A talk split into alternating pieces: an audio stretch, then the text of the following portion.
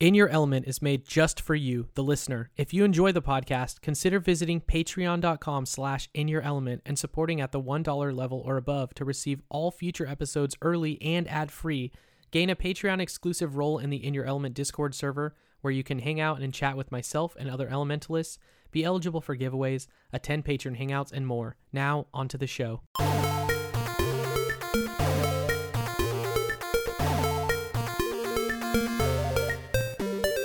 Welcome to episode 36 of In Your Element, a gaming podcast. I'm your host, Matthew Adler. Before we begin, I'd like to take a moment to let you know where you can find In Your Element online.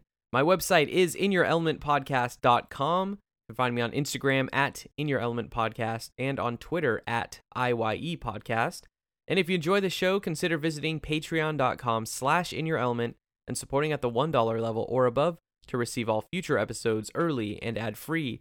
Gain a Patreon-exclusive role in the In Your Element Discord server where you can hang out and chat with myself and other elementalists, be eligible for giveaways, attend patron hangouts, and more. And if you have any gaming-related questions that you'd like me to answer, email me at hello@inyourelementpodcast.com.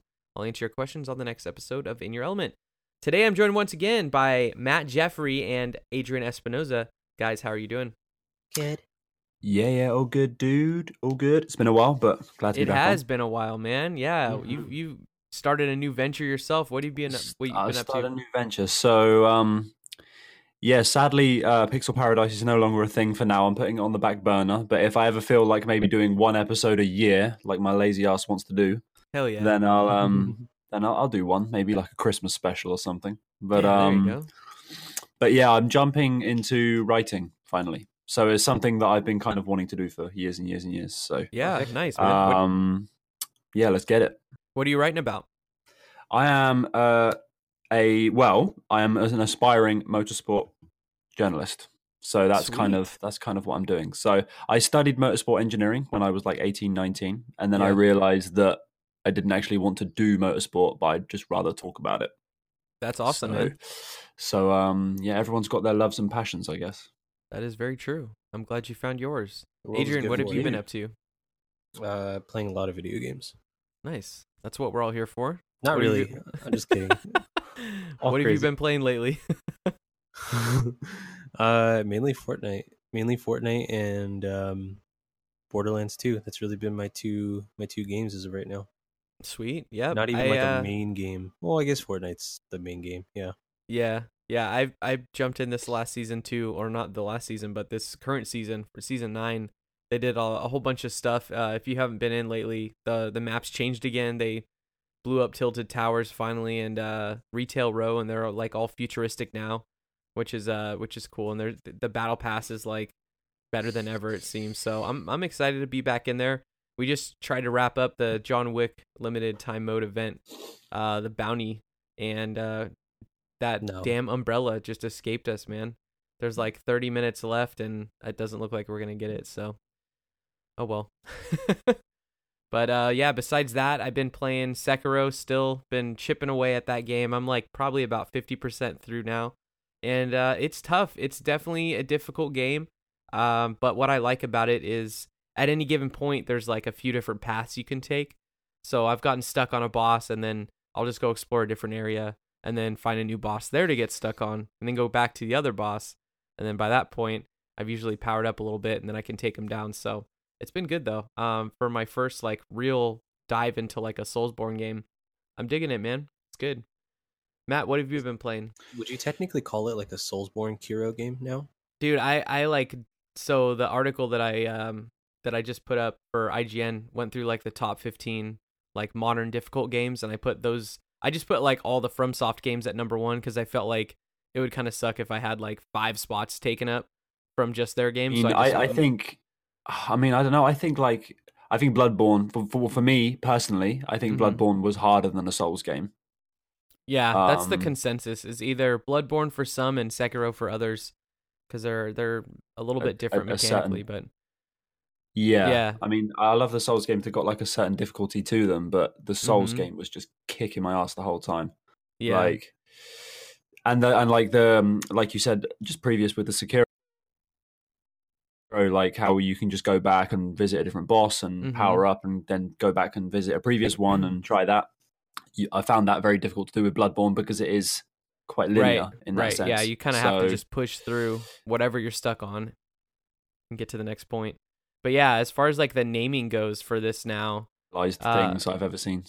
Yeah, as far as the naming goes, I feel like Soulsborne was kind of like what they called everything, but I think Soulsborne Sekiro might be the next thing. Just this is blending all three of them. 10 years and they've been when they have like 4 more new games. Yeah. Oh man. Yeah. But other than that, so I was I was just playing Apex really. Apex. Okay. Nice. And I would have said that I was going to be playing Days Gone, but obviously no. Yeah.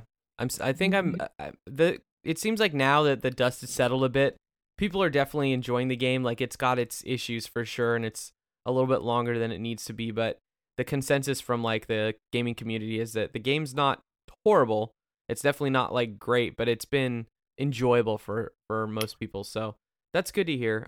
I mean, from a first party studio, you definitely have high expectations, especially looking at what Sony's been putting out. It's kind of sad to see them stumble just a bit, but I think when that game goes on sale, I'll definitely give it a shot. Yeah, I was going to say, being on Reddit like a lot the last like 2 months, it really seems like it was just that one, the hype was crazy for the game. Probably should have never been so crazy to begin with, but because they had Sony attached to it, you can only expect. Two, though, I think you're right, though. I mean, when it first dropped, it felt like everybody was like, yeah, this game is a failure. And then like 2 weeks later, all I see is posts about people like, hey, like Days Gone's actually really good. It's not like, you know, it's not God of, it's not, you know, no God of War, but it's definitely worth checking out. Right. It just had a lot of like bugs was this initial issue. I think what was Ben's previous game? It was like Siphon Filter, right? Well, yeah, their last like console game, the previous game that they did was Uncharted Golden Abyss for Vita, but that was okay. Yeah, 2011, so that was a long time ago. And Siphon Filter was back in the 90s, so probably not a bad start for somebody who hasn't, you know, a studio that hasn't put in a console game for like freaking 20 years. I mean, yeah, that's what I was going to say. In that sense, surely like Days Gone is quite impressive, really, if you look back at it. Yeah, I mean, that's their first big open world game too, if you think about it that way. I honestly I've been thinking about this a few times. I think if it just wasn't under Sony's name, and it was just considered like this small studio putting out a console game, I feel like it would have been way more appealing to people. Yeah, I think if it was just like a third-party drop across like both Xbox and PlayStation, and say it didn't get the marketing that it was getting because it was a Sony exclusive, then maybe it would have been ranked a bit higher. So I really do feel like that now. Yeah, there's definitely a level of expectation with Sony's branding on there and like their seal of approval. You expect it to be like God of War. At the same time, like that's what you get when you sign up. You know what I mean? Yeah, yeah, for sure. I think they knew that. So it's just, it is what it is. Do you guys think we'll see another game from Sony Bend? Yeah. I see a lot of people saying that like this game is good, but it's actually the sequel that makes me excited because like I think like it's have all the bugs and it had a little bit more into it.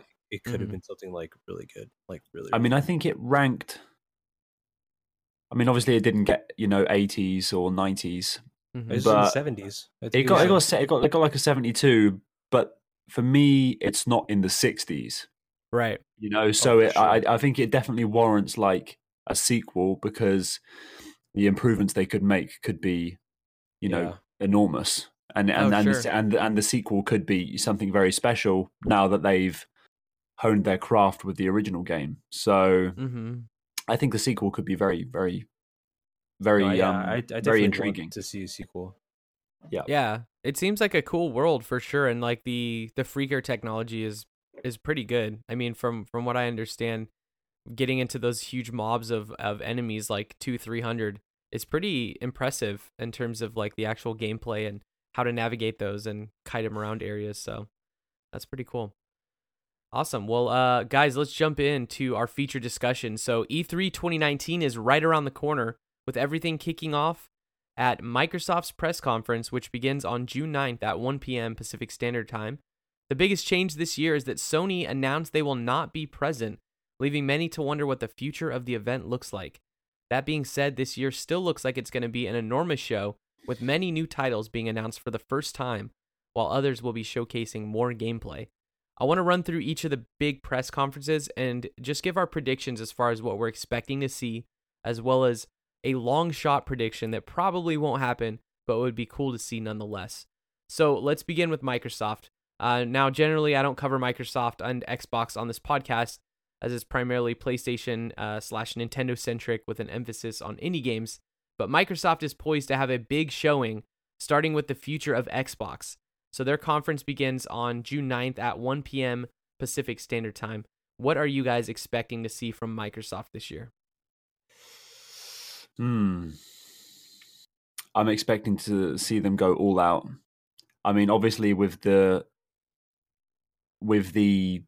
well, should we say lack of Sony input this year, I think Microsoft are going to want to do absolutely everything, everything to stamp their authority on the industry, especially at this conference. So in terms of games, I mean, who knows? But in terms of the show, they're really gonna ramp it up to 15. Yeah, they're poised to make a huge impact this year, especially with that lack of Sony. They've got to come out swinging, and this is their opportunity to get their messaging across, especially being the first show. I mean, technically E3 or EA's got their little event the day before, but they're not doing like a press conference this year. They're just doing like gameplay live streams. This will be like the first big proper press conference to kick off the entire event. So I think they're going to definitely come out and show us. I'm expecting for sure we're going to see the new Xbox, whatever the next generation console is. I think we're going to see the rumored Scarlet streaming only box, and then we're going to see another high-end box, which is going to be like the Xbox One X of this generation, but for whatever their next gen is. So an actual box that plays physical media that can also stream, but also has the power that, you know, is going to surpass what they're able to do right now, and then be the competition for whatever the PlayStation 5 hardware ends up being. Accurate.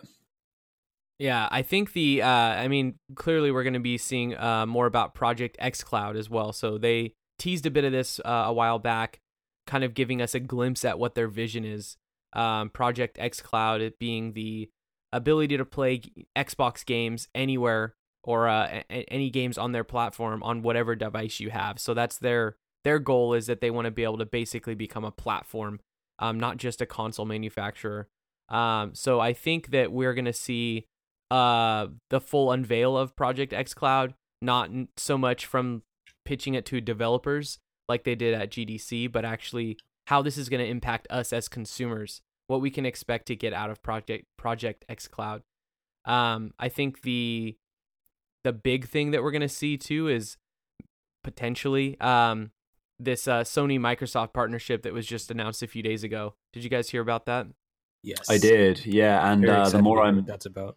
Yeah, super excited, but I'm beginning to wonder that it's more important for Sony than Microsoft. Yeah, it's an odd timing for this too, to come out of nowhere, and it sounds like as the news has kind of traveled around the internet, now that it's out there, the PlayStation team wasn't really even aware of that decision. So this seems like a really like high up decision. Yeah, that they weren't even included in that conversation. It was really like Sony corporate, not so much the PlayStation team that was connecting with the Xbox team. It was like Sony corporate connecting with Microsoft corporate. So I have a feeling it may be something that's like in the back end, potentially Sony, paying Microsoft to use their tech basically to bolster their streaming, whatever they end up doing next gen. But I don't know if that's something that they're going to bring to light on stage. Maybe, finally bridging that gap that they have right now of these two separate entities finally coming together, like we all want one day to have this cross-platform, cross-play, dream. I think maybe they're setting themselves up for something like that in the future. What do you think? I was gonna say, what if that's the only way to get something like that done? Is for corporates to be like, all right, let's settle this. Let's big boys about this essentially, and they take care of it, which like enforces everyone else to take care of it. Like everyone else has to join, right? Like that's it. So maybe them doing it that way is the better way. I'm not saying that like, you know, the PlayStation team and their Xbox team are like, they hate each other or something and they would never do that. But clearly there's been a line in the sand, right, between them two. And maybe that's what it takes for that to get, you know, ultimately destroyed. Right. It would have to have been like a huge payoff from one of the others. Yeah. Oh, for sure. Yeah. Big money. I don't think we can really quantify it right now. But I think when the details come out in the coming years, it's going to be quite astronomical. We might not think of it as a massive announcement just now, but as the results start coming out, I think we're going to realize kind of like the size and magnitude of this decision. Yeah, for sure. And I think that Microsoft, with their cloud-based architecture and everything moving forward, and then Google entering in with Stadia, I mean, this is clearly going to be where gaming is going into a streaming-based future, which is awesome to see. And I think that we're going to get our first real big like picture of what that looks like at this conference, which is extremely exciting for somebody who would love to be able to just like, you know, grab a controller and stream something to my phone and have it work flawlessly. Like that's the dream. So as far as games go, not being an Xbox person myself, I'm not too like in tune with what they have potentially coming out on the horizon, but I'm sure we're going to see more Halo Infinite, more Gears 5, probably another Forza Horizon or Forza game. What else do you think we're going to see as far as games go? I'm going to be super honest here. It's going to be throwing it out there. I don't really care about any of that. I care about Infinite. That's all I do. That's all I want to see. I do care about these other games, but it's just like, dude, the thought of a new like Halo it makes me way too excited. Mm-hmm. I care very much about Gears of War 5. I really do. Mm-hmm. Because I am at my roots. I am a PlayStation guy. Mm-hmm. However, during the PS3 360 era, I think I did play the 360 a lot more. And I played the whole Gears trilogy, and obviously I played Gears of War 4 on the Xbox One as well. Mm-hmm. And it was a very good game. Gears of War 4 was a very good game. And it kind of rebuilt the story, and it's creating a good story arc. So I'm quite interested to see what happens with Gears 5. As for Halo Infinite, I don't really know what to expect from it because Guardians wasn't great. Yeah, in my opinion. That's kind of why I'm excited though, because I feel like I'm hoping at least that it'll be different. What do you want to see out of this game, Adrian? Like, what would get you excited about the next Halo game? Oh, one, just even like go off of what Matt said, like nothing related to Guardians. Yeah, because that's what I felt that vibe too from the trailer that they put last time, because it's just like this world. It was almost like this just really beautiful world, and then suddenly you see that mask at the very end. But it's like, it would just be so nice for them to kind of go off of the whole like story that they've been building. It's not that it's bad, but I'm just not a big fan of it. Yeah, and to do something new, it's hard because I don't technically have an answer on what I want to expect. My expectation is that they give me something that I don't like expect, essentially, like a reboot. Yeah. Like a soft reboot, you know, it's in the same era, but they're trying something new. Yeah. Freshen up the story a bit. I think they need to. Freshen up the mechanics, because I remember there was periods of time when I was playing Halo 5, and it just felt quite stale. It just felt like a copy and paste. Yeah. The new guns, like they're aesthetically pleasing, like they're cool, but it is, I don't know. I just don't think that franchise carries the same weight that it did 10 years ago. I mean, that the Halo franchise has been such a gold standard for first-person shooters for so long, and then they kind of just lost their footing after 343 took over. You know, the first couple games they did were okay, from what I understand, and then I was about to say the same thing. Like they lost Bungie. That's really the main thing here. Yeah. So Bungie was like the heart of it. Yeah, right. I mean, I as somebody who's like a casual Halo fan, not like super stoked on the franchise, I would love to see him take it into a different direction. That'd be really cool. Yeah. Growing up, the only reason why Xbox like meant so much to me was because of Halo. That's the reason why I say that. Mm-hmm. So it would be nice for something to get me excited about that again. It's like, it's kind of like, you know, growing up and you always watch Star Wars and you're like such a huge fan, and then you see like a new trilogy coming and you're just like, oh my gosh, this could be so amazing again. Obviously, it just makes the stakes harder and higher, but like it could be so cool to see like them bring it back in such a like fresh and unique way. Mm-hmm. That being said, I'm trying to keep my expectations small. Very low. Yeah. Understandable. One other thing that I am hoping to see more of, and I'm sure we will, is more Cyberpunk 2077 gameplay.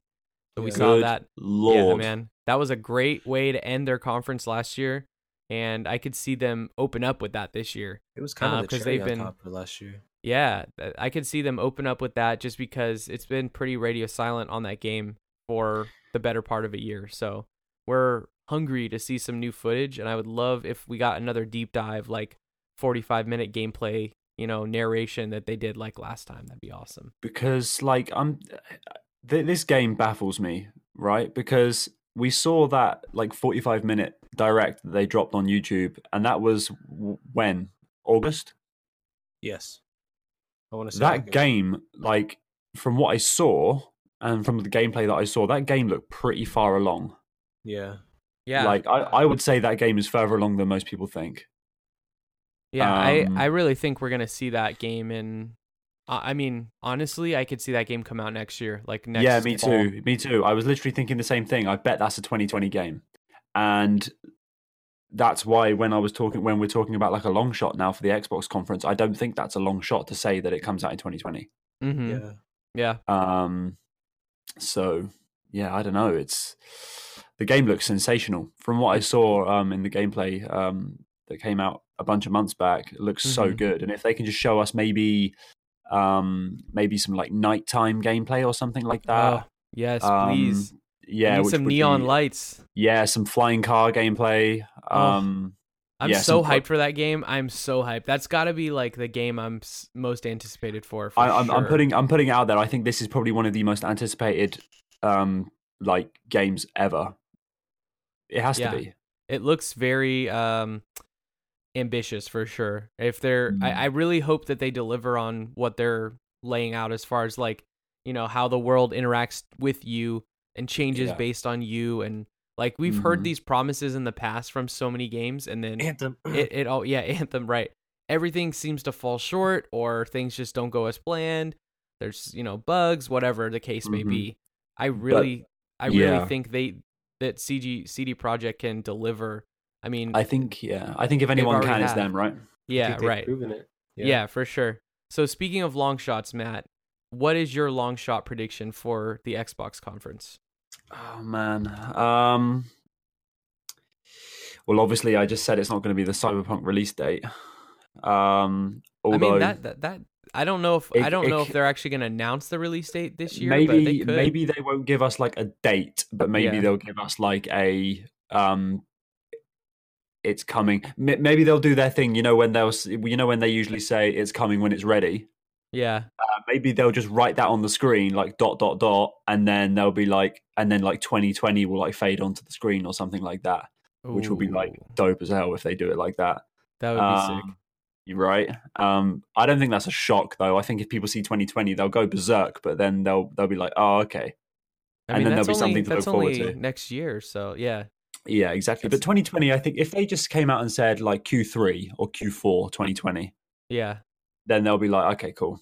Remember when everyone was like, it's going to be 2022. Yeah, it's just like, not. Do you know, I was one of those guys. I was like, I bet that's a 2021 game. Everyone had their reason to feel that way. But once that dive came out, once the direct I'm just going to put it this way quickly, going slightly off topic. If Cyberpunk comes out next year and Ghost of Tsushima comes out next year, and what if Last of Us 2 comes out next year as well? Jesus. Holy crap. Like, that is going to be a stacked year. Oh my gosh, I can't wait because I'm sure we're gonna see next gen consoles next year too. So oh my lord, 2020 is gonna be like the greatest year ever. We thought 2018 was gonna be big. Oh Jesus, it could be next year, dude. We're in for some shit, boys. Let's go. As for my long shot though, I think we're gonna get some like I think we're going to get some serious. Is it a long shot? I don't know. But we're going to get some like serious talk about the next generation console.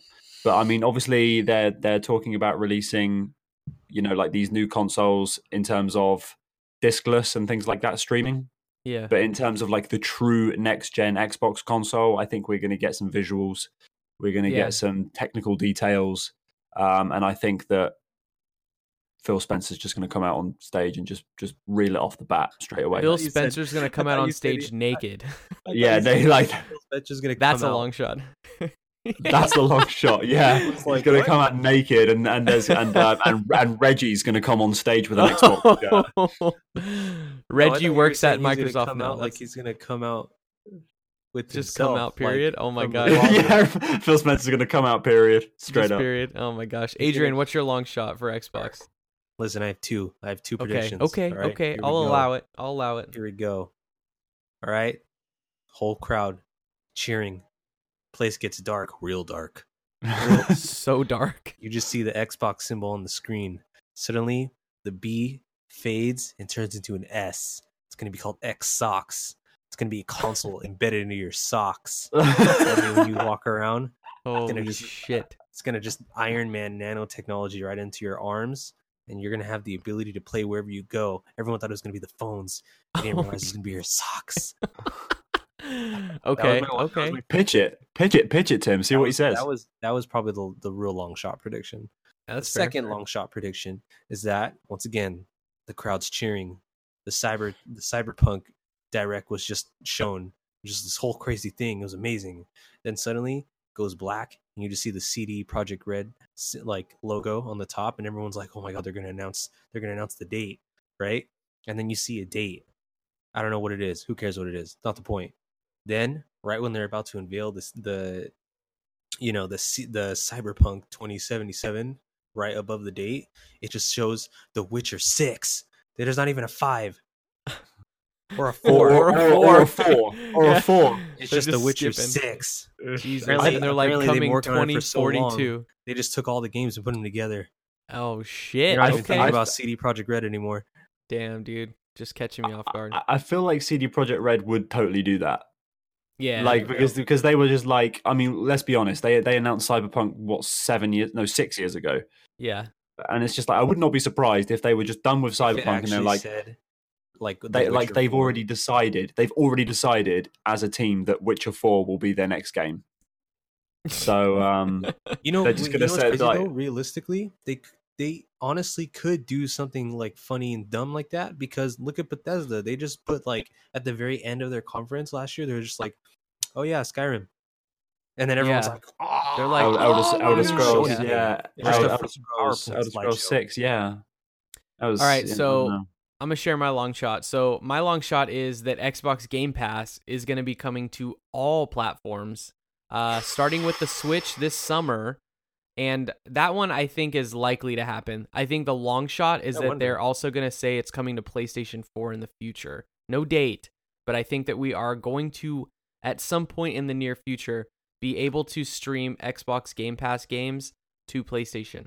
How's that going to work? And how's that going to look, though? Dude, I don't know how it's going to work, but maybe this partnership, maybe they were starting high level with that, and they're trying to get everything on the books. I don't know. It's a long shot for a reason. It may not happen, but it might happen also. That or just Xbox Game Pass just gets taken off with the Xbox, and it's just Game Pass, and it's for everything. Right. So I do like truly think that Game Pass is going to be available on Switch, like sooner than later. Because we got the rumors that they were going to bring Xbox Live to Switch in some form or fashion, integration to be able to get like achievements and friends lists and lobbies and all that stuff. So I don't think it's that far outreaching to say that Game Pass will come, but I do think that Microsoft's goal is that they want to be able to have Xbox on everything, right? They want to be a platform, and I think that they can't be without Sony in the picture. So We'll see. Moving on, Bethesda's conference is set to air the evening of June 9th at 5:30 p.m. That's after Microsoft. This year seems like it could be full of surprises or just more of what we saw last year. What are you guys expecting from Bethesda this year? I think we're expecting just Doom Eternal. Just give me all of it. Yeah, just I think they need to just 100%. I think they need to just get off that Fallout bandwagon for a minute, put it down, set it aside, just let people forget about the franchise just for a bit, and just focus. Just go full on with Doom Eternal, because there's been very little about that game. Right. I mean, they need to start pushing it. Yeah, the game's coming out this year. We don't have a date yet. I think we're gonna see. Definitely, I think it's almost guaranteed we're going to see gameplay, like more gameplay. Oh, for sure. And I think we're going to get a release date. I'm expecting it's going to be in fall. What do you guys think about a fall release date for Doom Eternal? It makes sense. Yeah. Gives them all the time in the world. I think so. They've got Wolfenstein Youngblood coming out in July. So that yes. I'm sure we're going to see some final trailer for that as well. But that comes out a month after their E3 showcase. So July 26th. That leaves August, September, and then we're in fall already. So Doom Eternal, I think fall would be a good time frame for that. 100%. Are you guys excited to jump in a Wolfenstein Youngblood? Yeah, I am. I thought because I'll probably do the new Colossus and that at the same time, because I did the exact same thing with the first game. Yeah. Have you not played New Colossus yet? No. Oh shit, dude! Very good game. Very good game. Really good. Waiting to play it. Oh yeah. I had like some serious time, and then once they talked about Youngblood, I just kind of figured, I'll probably just do the same exact thing that I did with the first game. I play both pieces of the game, because the last two Wolfenstein games, amazing. Very very good games. The last one was main DLC hard, though. But what's that? What's the main DLC called for? The first game. Oh man, don't tell me. New Order? Yes. The DLC? I didn't play the DLC for it. Oh no, there was, but I can't remember what it was called now. Dude, it was amazing. It was like the old school Wolf, and it take you back to the castle.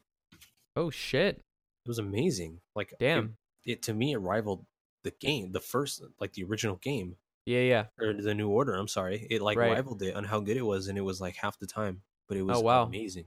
So I think we know Youngblood's coming out. We know the date.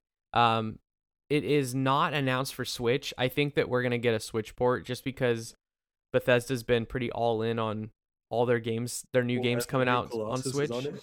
Right, New Colossus, Doom Eternal's coming to Switch day and date. I think it only makes sense that we see Youngblood on there. I don't think that's too far out of the question to say that we'll probably get that on Switch. Yeah. I'm predicting as well that Fallout 76 is going to be free to play. I think they're going to finally push it free to play to try and get some players in there, because that game has not taken off at all. And there's been patches, and they had their big Appalachian update or whatever the hell it is. And I think they're going to reveal whatever the next big update is for that game, and also announce that it's going to be available for free starting that day. What do you guys think about that? I think that would be to talk about. What's that? I said that game is because it still has quite a big community to talk about, because it's like I say that like it's a horrible game. It's not a horrible game at all. It's just like it has like a sad tone to it whenever you think about 76. It would be great for them to pull out something, especially like free to play. That would probably be their best option, don't you think? I think that's the only way that they can kind of like save face on that game now. I mean, they've been trying to build it to be better, but it just hasn't. It's going to be coming up on a year this fall, and the game's still kind of a broken mess.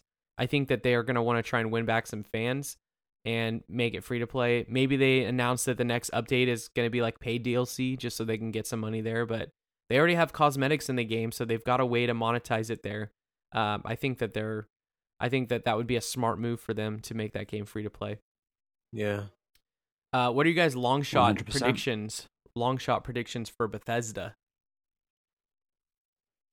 Oh, my long shot, and hear me out on this one, because I think it's I think it could be a bit out there, but I think it would be great for them to take their mind off of the crappy kind of Fallout 76 experience. But at the end of the show, they're just like, okay, 6 was pretty terrible, and we're going to give it to you for free. But we've also been working on this, and it happens to be the Fallout Shelter sequel. Ooh, okay. Which would be very cool. Just like a fun kind of mobile game. Fallout Shelter was actually one of my favorite Fallout games of like the last 2 or 3 that they've made. Yeah. Nice. Okay. I can dig it.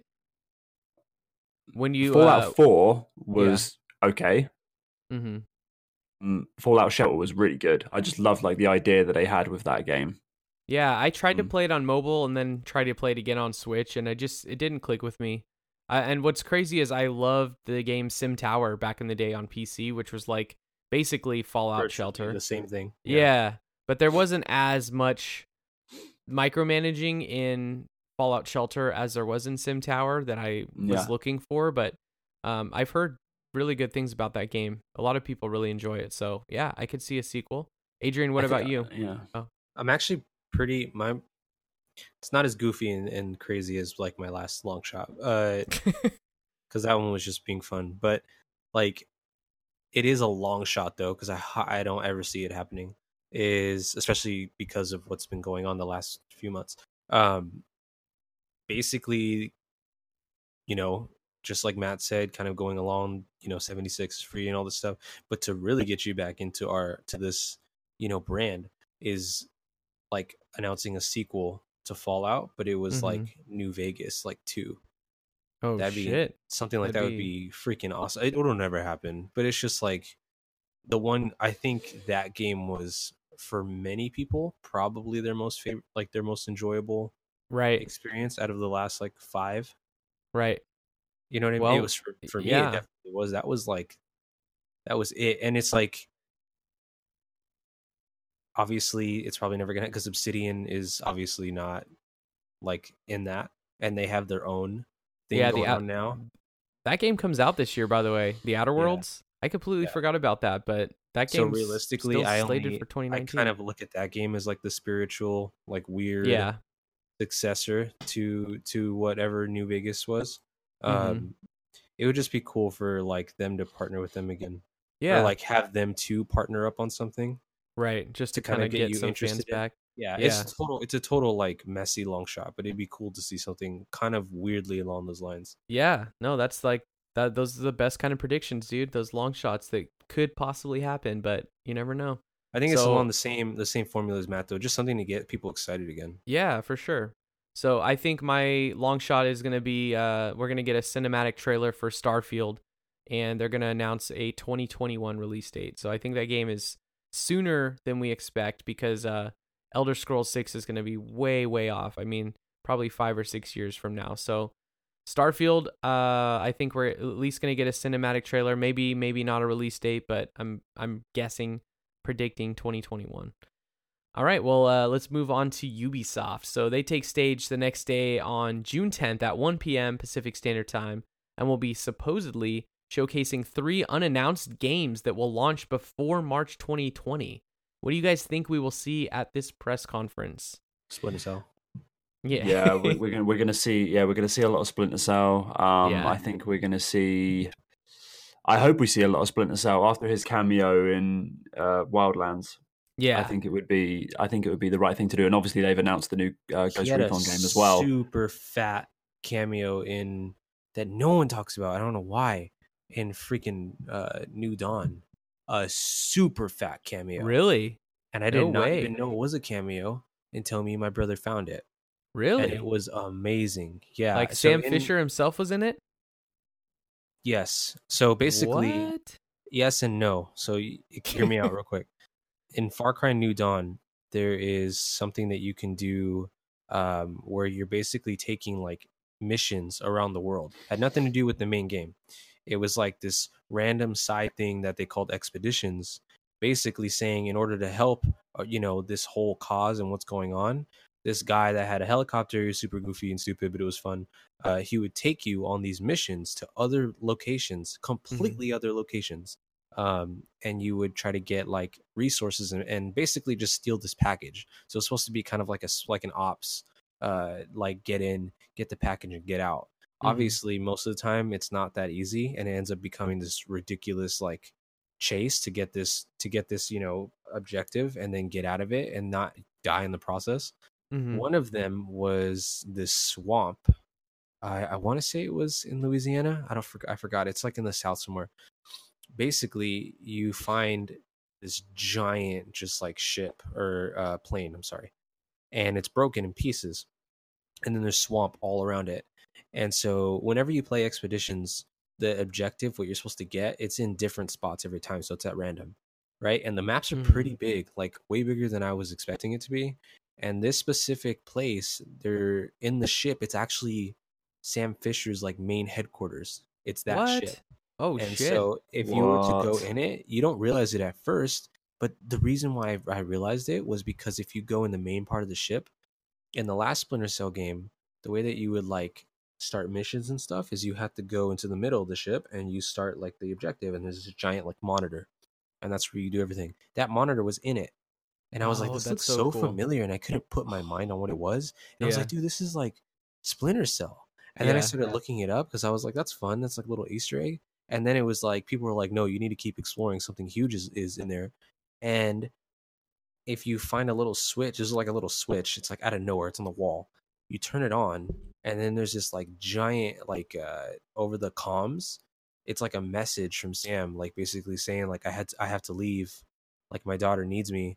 And all this crazy stuff. And he's like, take this. You don't need it. I don't need it anymore for where I'm going. And the vault opens up in the ship, and you literally have Sam Fisher's outfit, like the Splinter Cell outfit, and you can equip it, and you're suddenly the Splinter Cell. What? In all of Fortnite. That's awesome. And then if you look around the map, there's notes everywhere, and it's all him. Like, he's writing notes. And it's what I took it as was like the main events of the game in Far Cry 4 or Far Cry 5 took place in his universe too, like when the nukes fell. And so this was him, like after the nukes fell, like his ship crashed and he got out and he was like, I need to find my daughter and my family, blah, blah, blah. And this is like him following it. Like, it's just the Easter egg, but it was a huge one, and I don't know how nobody talks about it. It's freaking huge. Yeah, that's like pretty intricate. I was playing through still am playing through Assassin's Creed Odyssey. And the first time you go back into the present day and you get out of the what's the thing called again? The Animus. The Animus, thank you. You're like walking around this like apartment area, and I was like exploring, and they had an Easter egg, and they had Sam Fisher's goggles sitting on top of a cardboard box, and you can go up and interact with it. And it says, looks third echelon, or is it fourth? And then they also had a rabbit over there that like made the like blah noise, and it was very weird. It's weird, like, because obviously Ubisoft have been focusing so much recently on Assassin's Creed and Far Cry, but I think Splinter Cell is still like to them, like I think like, yeah, exactly, like near and it's near and dear to them, you know. Oh, sure. And I think everybody wants to see a new Splinter Cell game. So yeah, he's basically there. He's their Solid Snake, isn't he? Yeah, no, for sure. That's like honestly, a perfect parallel. Because everywhere any game, they always mention it in some form of Easter egg, whether it's big or little. Like, they always should let you know, like, yeah, we love this franchise. Like, you know, you'll see it again one day. Right. So we know that's almost certainly going to be the first game that's announced, as far as like the unannounced games that they mention. I think the other game Matt mentioned on a previous podcast was Watch Dogs 3, which is set in London, supposedly. How do you feel about that one? Very, very hyped about that. I'm pretty hyped, man. I feel like they made a lot of great... Okay, to settle this real quick, Watch Dogs 1 was an amazing game. I don't care what I enjoyed it. I really did. Watch Dogs 1 was better than a lot of people said, for sure. Yeah, it wasn't a bad game. It was like fun. It had like the whole Days Gone scenario, but honestly, it was a great game. Yeah, I get it. Like, I understand people's frustration for it, because I was frustrated with it too. But then when I bought it, I couldn't... It's one of the only games where I could literally just never put it down. And suddenly, like, a month goes by, and I put, like, stupid hours into this game, doing just things for fun. Like, it was so enjoyable. And then, two, I felt like they saw so many of the errors that they made in the first game and truly just built upon it. And the game is awesome. I've never really heard any... Yeah, Watch Dogs 2 was a fantastic game as well. Yeah, I think pick it up. With Watch Dogs 3, it's, I mean, obviously with me living just outside of London, it hits quite close to home. I'd love to see a Watch Dogs 3 game in London. And London is like one of the most, should we say, I don't know what you guys call it out there, but like we call it CCTV cameras. Yeah. So yeah, same kind of thing out there, but like whatever. I didn't know if you had like a different. I didn't know if you had different lingo for it, but whatever. It's like London's like one of the most watched cities in the world. It's like Big Brother. So it's perfect, like then. So I mean, it's that, and I think it works so well of London, like the way that it's obviously old. London's been around forever, right? Yeah. So it's not going to be like San Fran or Chicago, which are like pretty, you know, you kind of know how these places are. I feel like London can have a lot of cool things that you could do and ways to get around that are not as simple as they were. Yeah. The tube. Yeah. Dude, yeah, man. The tube. Mind the gap. Oh God, man. I mean, the amount of times that I realize that I say the word and I'm just like, why do we call it that? I'm just like, it's just like one of those things. I just have to question myself every now and then. if you can get in cars again, I hope they have it on the, like they stay true to it, like, and everybody's on the right side, and it just throws all everybody in America. Of course they would do that. Yeah, they wouldn't make it like Americanized. I know. Like, oh yeah, by the way, all of a sudden you drive on the right hand side in London, nowhere else, just London. But I hope it like shifts the camera. I really want it to throw everybody off. I just That'd think it would sweet. Be hilarious. Like it moves the camera a tiny bit to the right of the car too. Yeah. So like, you know, like, okay, yeah. And it would just completely throw everybody that's not to the uneducated American players that have no idea that we drive on the left hand side of the road here. Yeah, I'm sure people still don't know that. I'm sure people still don't know that to this day. Oh Rude God, that worries me. That worries me. It really does. Yeah. All right. So we got the two games. What do you guys think the third unannounced game is? Remember, these are coming out before March 2020, so this is something that we're going to. I'm going to save my unannounced game for the long shot. So, okay. Adrian, you go ahead. Dude, honestly, I just settled that it was a new IP. I thought it'd be interesting if it would be, but that could have been like my long shot, I guess. But like, I don't know. I felt like Ubisoft has so much potential in like what they can do with games. It made me feel nice to think like they'd have something completely new. That's probably not gonna be the case just because they have so many freaking franchises under their belt, but like, oh yeah, they have so many. If you wanted a sequel though, what would you want to see? I mean, I'm trying to think of other games that they have in their repertoire, unless it was something small like a new Raging Rabbids game, which is not small, but it's like, maybe a new Rayman game. I mean, it's been a while since there's a Rayman game. It's been a while since, when was the last one? It was Legends, right? Yeah, yes. That was like 2013, I want to say. Yeah, so it was 7 years ago. 5 or 6 years ago. It was like a start game, wasn't it? It was like a launch game on this generation. Yeah. So it's they're overdue for a Rayman game if they keep it with like their current IP. I really think it's going to be another Nintendo crossover. So the last 2 years we've had, starting with Mario and Rabbids Kingdom Battle, which was a game that was way better than it had any right to be. It was like XCOM and Mario and Rabbids all mashed into one. That game was amazing. And then they had Starlink last year, Battle for Atlas, which I picked up and played through a bit. Definitely not a great game overall. It didn't really like land for me, but a lot of people played through it and said it was good. It was an enjoyable game, but they had the crossover with Star Fox on that one on the Switch. So I think we may see another Nintendo franchise crossover. I don't know quite what that would be, because I know they've got a Zelda crossover game in the works right now with the folks that did Crypt of the Necrodancer. They're doing Cadence of Hyrule, so I don't think they'll do a Zelda crossover. I feel like it's maybe a Metroid crossover would be something I would love to see personally. But who knows? We'll see. I was also going to say, it's kind of unlikely, but it could be something related to like For Honor, because For Honor has been out for a while. Maybe it could be like something for, but if we're talking like a full-fledged game, that's probably not going to be it either. Probably not. I mean, they could do a full sequel to that game too. I mean, they're still supporting that game with content, it seems. So yeah, I do have another answer, but it was kind of like my long shot, so we'll save it then. Last thing before we head into long shots, though, I think we're definitely going to see some more of Beyond Good and Evil 2. It's been since last year, last time we saw something for that. I'm hoping to see some gameplay. I know last year we got that really cool cinematic trailer. We didn't see any of the gameplay. I think we're going to finally see some gameplay for that, because that game seems like it's got to be closer than far away.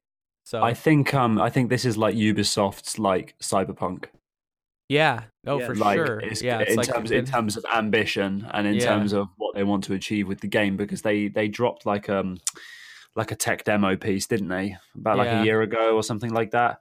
Yeah. And the size of the world looks gigantic. Oh, it looks insane, man. It looks great. And I never played the original game, and I guess it was kind of a cult hit. So I'm definitely stoked to get into this universe. It looks wild and just weird. So I think we'll see some gameplay. I don't think we'll get a date quite yet, but that game's got to be within the next couple of years, I would think. I keep dreaming of that initial trailer that they dropped like 2 years ago. Oh, that was so good. That first one they dropped was just ridiculous. Dude, yeah, I forget it's been that long. Yeah, it's 2017, I think, was when they showed that. They did one last year. Wasn't that big cinematic trailer last year? They dropped one last year, but in 2017 they dropped the first one. Okay. Yeah, okay. The first trailer, the one where like the ship's coming above the clouds, and then it goes into the warp speed and goes off, and then like the Beyond Good and Evil 2 sign just comes up on the screen, and everyone just lost their minds.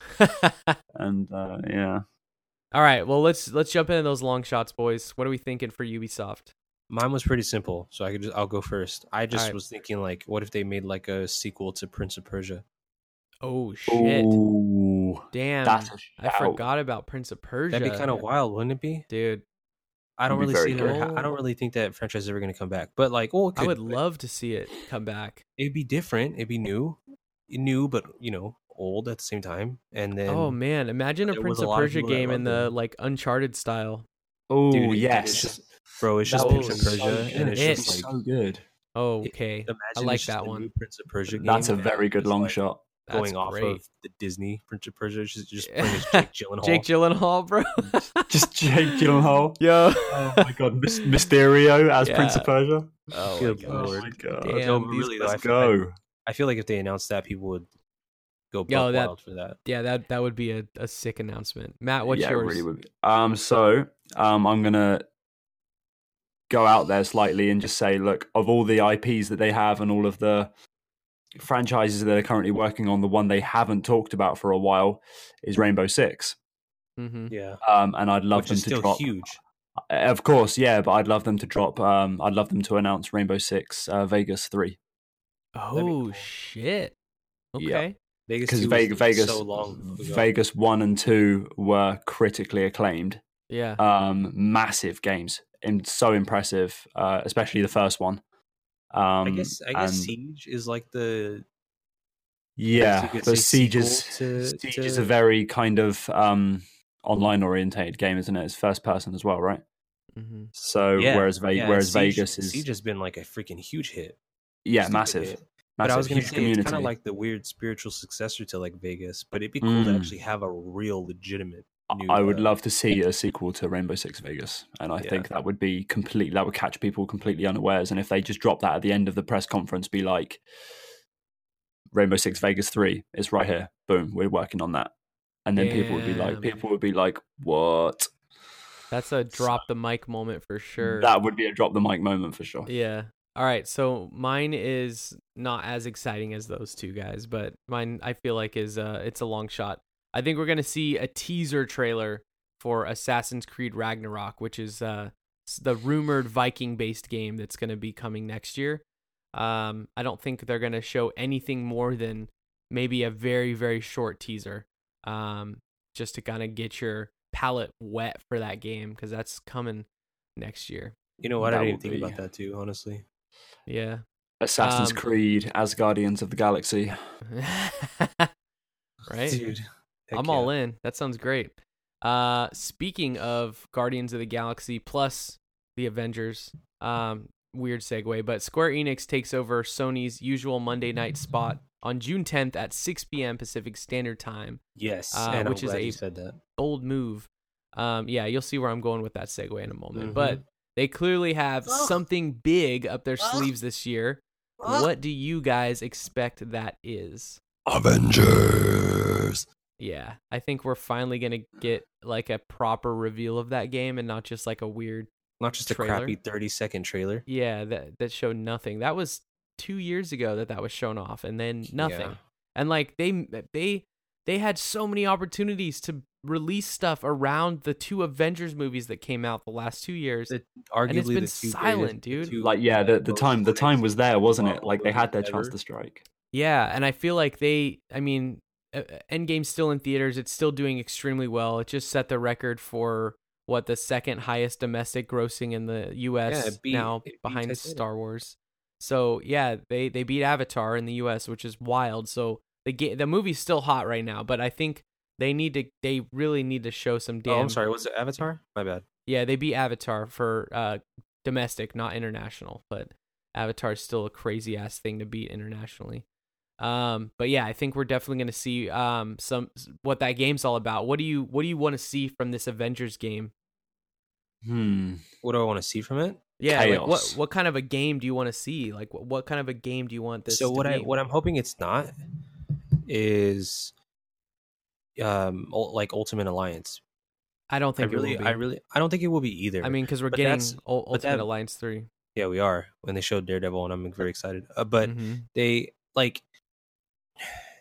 I think this is good for them because they have the ability to go into new territory, because it's obviously like Marvel and the Avengers. It's not anything new, but right. To have that type of game, not really many people have made a game based around like a full roster of heroes that you might be able to play all at once. Yeah. You know what I mean? They could do something kind of different with it. I don't know what it would be though. I want it to be, semi open world. Yeah. It'd be cool to have it kind of like how God of War is. Like God of War isn't like necessarily open world, but it is. Right. But just like for that, for like Avengers, it'd be different though. I feel like it'd be all over the world. In like these crazy locations. And then like you get to have like, 6 people on the ground at one time, or maybe not. Like if you needed to, you could break it, but have a way to like have all of them kind of move together as a team, because if you're just going to keep it like every mission you're just playing as one hero, it's like I don't really feel like that's going to be so amazing. Yeah, I think there's so much scope for what they could achieve with the game. Exactly, because exactly. I think about all the characters, all the stories, all the different all the material that they could tap into. Yeah, and I do feel like the game will be very breaky, like. The environment will be very breakable. Hell yeah. I would hope so. Crackdown-esque. Yeah. When do you think that game's going to come out this year? Do you think they're just going to surprise drop it and say coming this fall or coming this winter?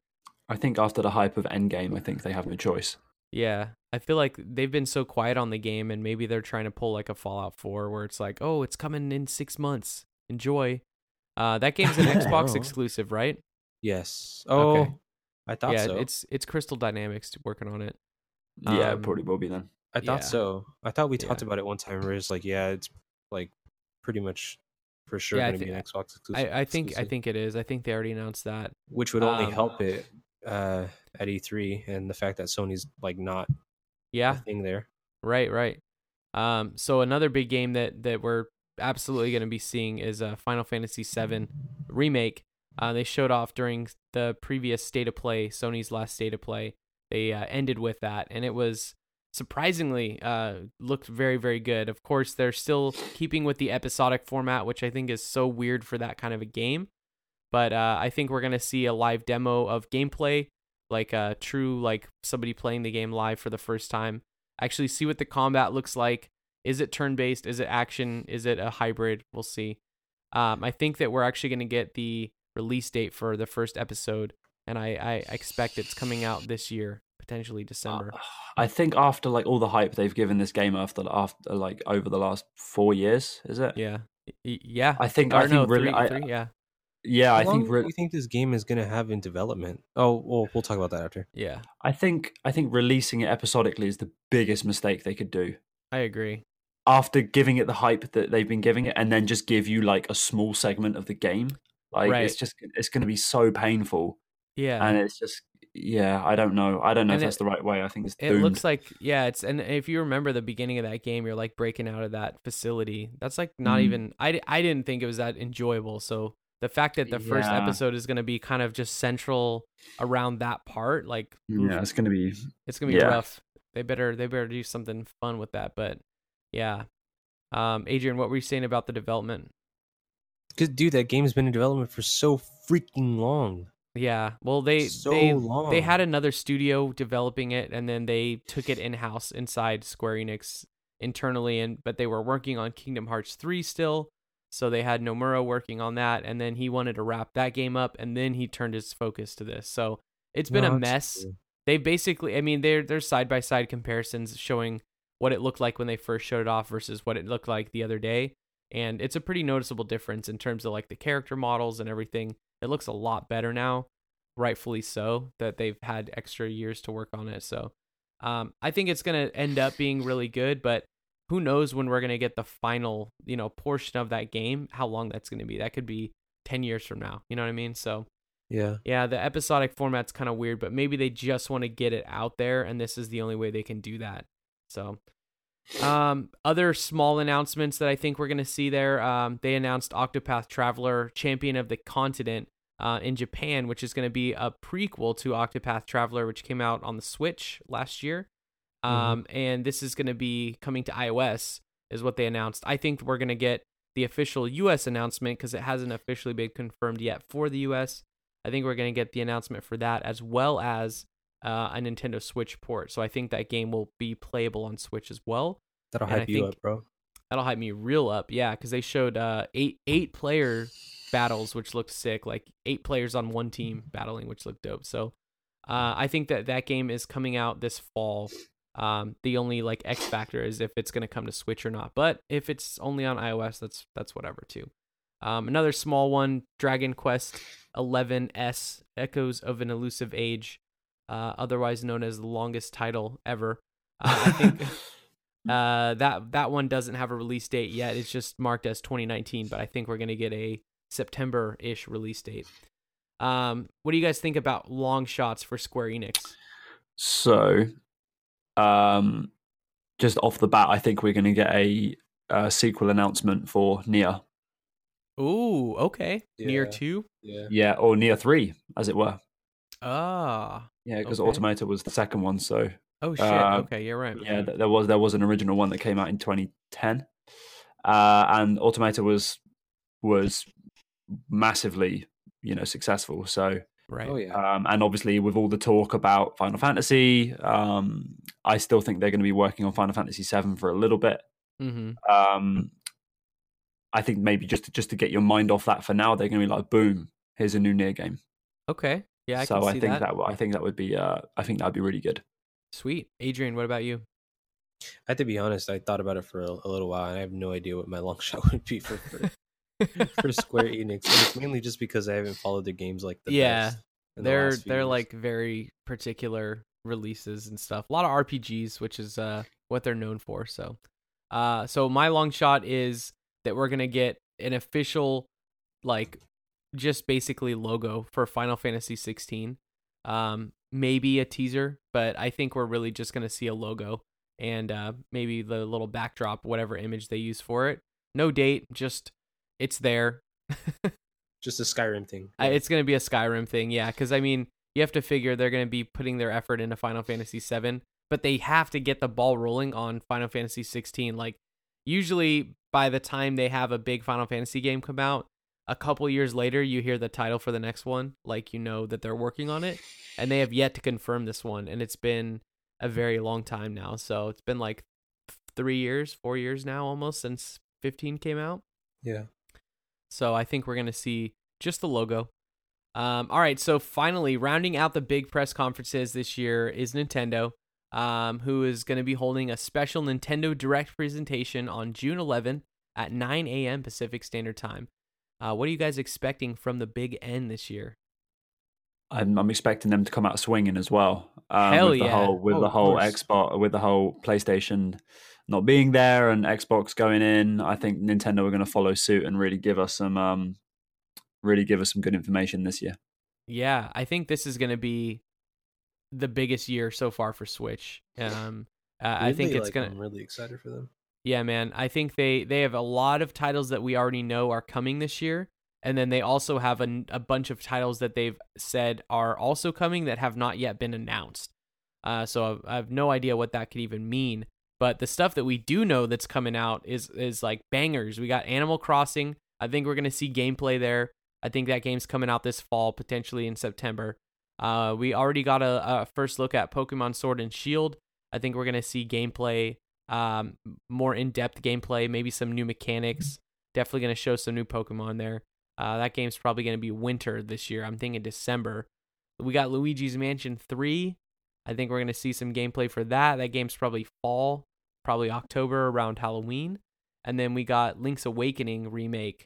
I think we'll see some more gameplay, and that game's probably going to be winter, probably November. So if my predictions are correct, we're going to have September, October, November, and December. Animal Crossing, followed by Luigi's Mansion, followed by Link's Awakening, followed by Pokemon Sword and Shield, which is like an insane lineup of games in 4 months. There's not really much to say about it. I think honestly, with yeah. like those games, I was just literally jaw dropped the whole time you were saying those games. I was like, Nintendo are going to kill it if they can manage to micromanage all of those games and get them out in the times that they want to. Yeah, and I think it's going to be insane. I think Nintendo could have probably one of the biggest years they've had. Yeah, for sure. Since the Wii days. Right, and we still have Astral Chain coming from Platinum, the guys that did Bayonetta. There's still Bayonetta 3 somewhere out there, too. That game could possibly be coming. I think they pushed it back, but Astral Chain's definitely coming out this year, too. So there's still a lot of games coming. Fire Emblem, of course, is coming out in July, I think. So they already have so many games that are coming out. I think also at their Nintendo Direct, we're going to get some more Super Mario Maker 2 information. That game, of course, coming out at the end of the month. In June, I think they're going to announce that the Super Mario Brothers 2 for NES style is going to be available as well in the game. I know there's been they had a direct last week that showed off the some new features in that game. They kind of went a little bit deeper, and we saw a look at the Super Mario 3D World style. And then when they showed a screenshot of all the styles available, there's an empty spot, and people are speculating on what that could be. I think it's going to be Super Mario Brothers 2. So those are like my initial, that stuff probably going to happen. I want to get into the things that we are predicting now. So do you guys have any predictions for unannounced things for Nintendo? Is this categorized as our long shot? No, I've got a few more things to talk about and then a long shot, but, I know you guys aren't like super in tune with Nintendo's stuff. So Any predictions? Let me think. I reckon we're just going to get like a ton of release dates for pretty much all the IPs you were talking about. Yeah. But I think more specific. So instead of just like Q1, Q2, Q3, I think we're going to get some solid release dates just to give us something to look forward to.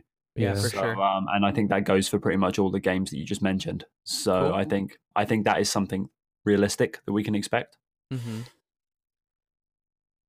So I think that Microsoft and Nintendo have had a pretty solid partnership recently, right? We had Cuphead come to Switch, which was previously an Xbox exclusive. I think that we're, as I mentioned before, we're going to see Game Pass announced at Microsoft come into Nintendo Switch.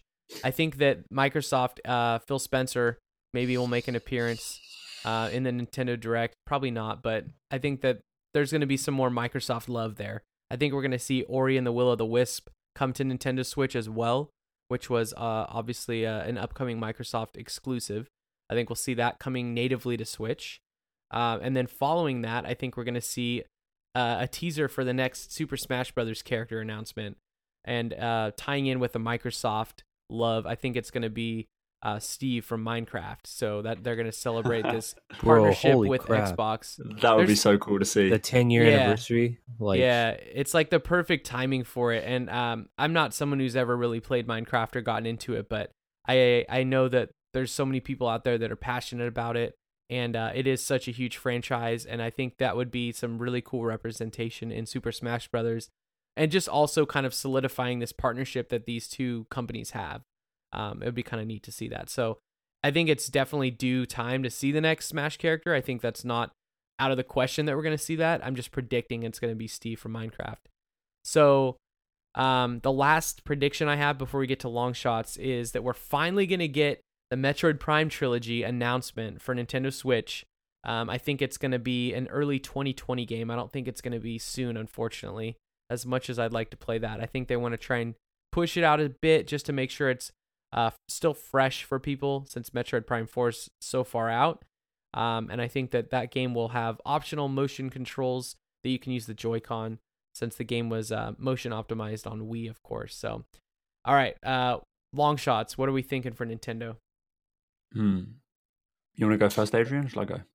I can go first. I basically, not as crazy and goofy as like the Microsoft one was, but like I would freaking, it's a total long shot, but a Donkey Kong 64 sequel would like destroy my entire. Oh my god, dude! I would destroy my mind. I think any kind of like mainline Donkey Kong game would be amazing. It'd be great. Yeah, it's been a while. It's been a long while. We got Tropical Freeze, but that was originally Wii U. Yeah. So that was like already. Another thing is like if they did a new like a new Wario game, like a legit like Wario Land, like another Wario Land. Yeah, dude, I would be so hyped for that too. That would be sick, actually. Honestly, I was a huge fan of those games. Bro. Yeah, Matt, what are you thinking? Mario Kart 9. Okay, shoot, that's a freaking fat long shot. That's a fatty long shot. Yeah, we got the mobile game coming out supposedly this year. Yeah, so, I just figured because Mario Kart 8 was just such a hit, such a success. Yeah, it's and not obviously out of the what was it, the Ultra remake they brought out with the Switch as well. Yeah, Deluxe or the Deluxe one, that's the one. And that killed it as well. So it looks super pretty on the Switch. Oh, so I think a fully fledged Mario Kart sequel would blow people's minds. So that would be something to look out for. For sure, and it's getting to that time where it's like a new game could come out, you know, because that exactly. originally came out on Wii U as well, and that was 2013 time frame. So it's been a while. Yeah, that's a good one. I think for my long shot, we're gonna see a 30-second teaser trailer for Metroid Prime 4. We're gonna see some just CGI Samus something. We're gonna see the world we're gonna be playing on. Obviously, that game just got back into the hands of Retro Studios earlier this year, so they're definitely not going to have much. So. Yeah, they're not going to have much progress on it, but they've probably got some CG trailers kicking around somewhere that they can polish up, make it look good for this next game. So awesome, guys! Thank you so much for joining me. Giving predictions for this year's E3 press conferences, I'm definitely going to have to check back and see who was right about what long shots. Probably none of us.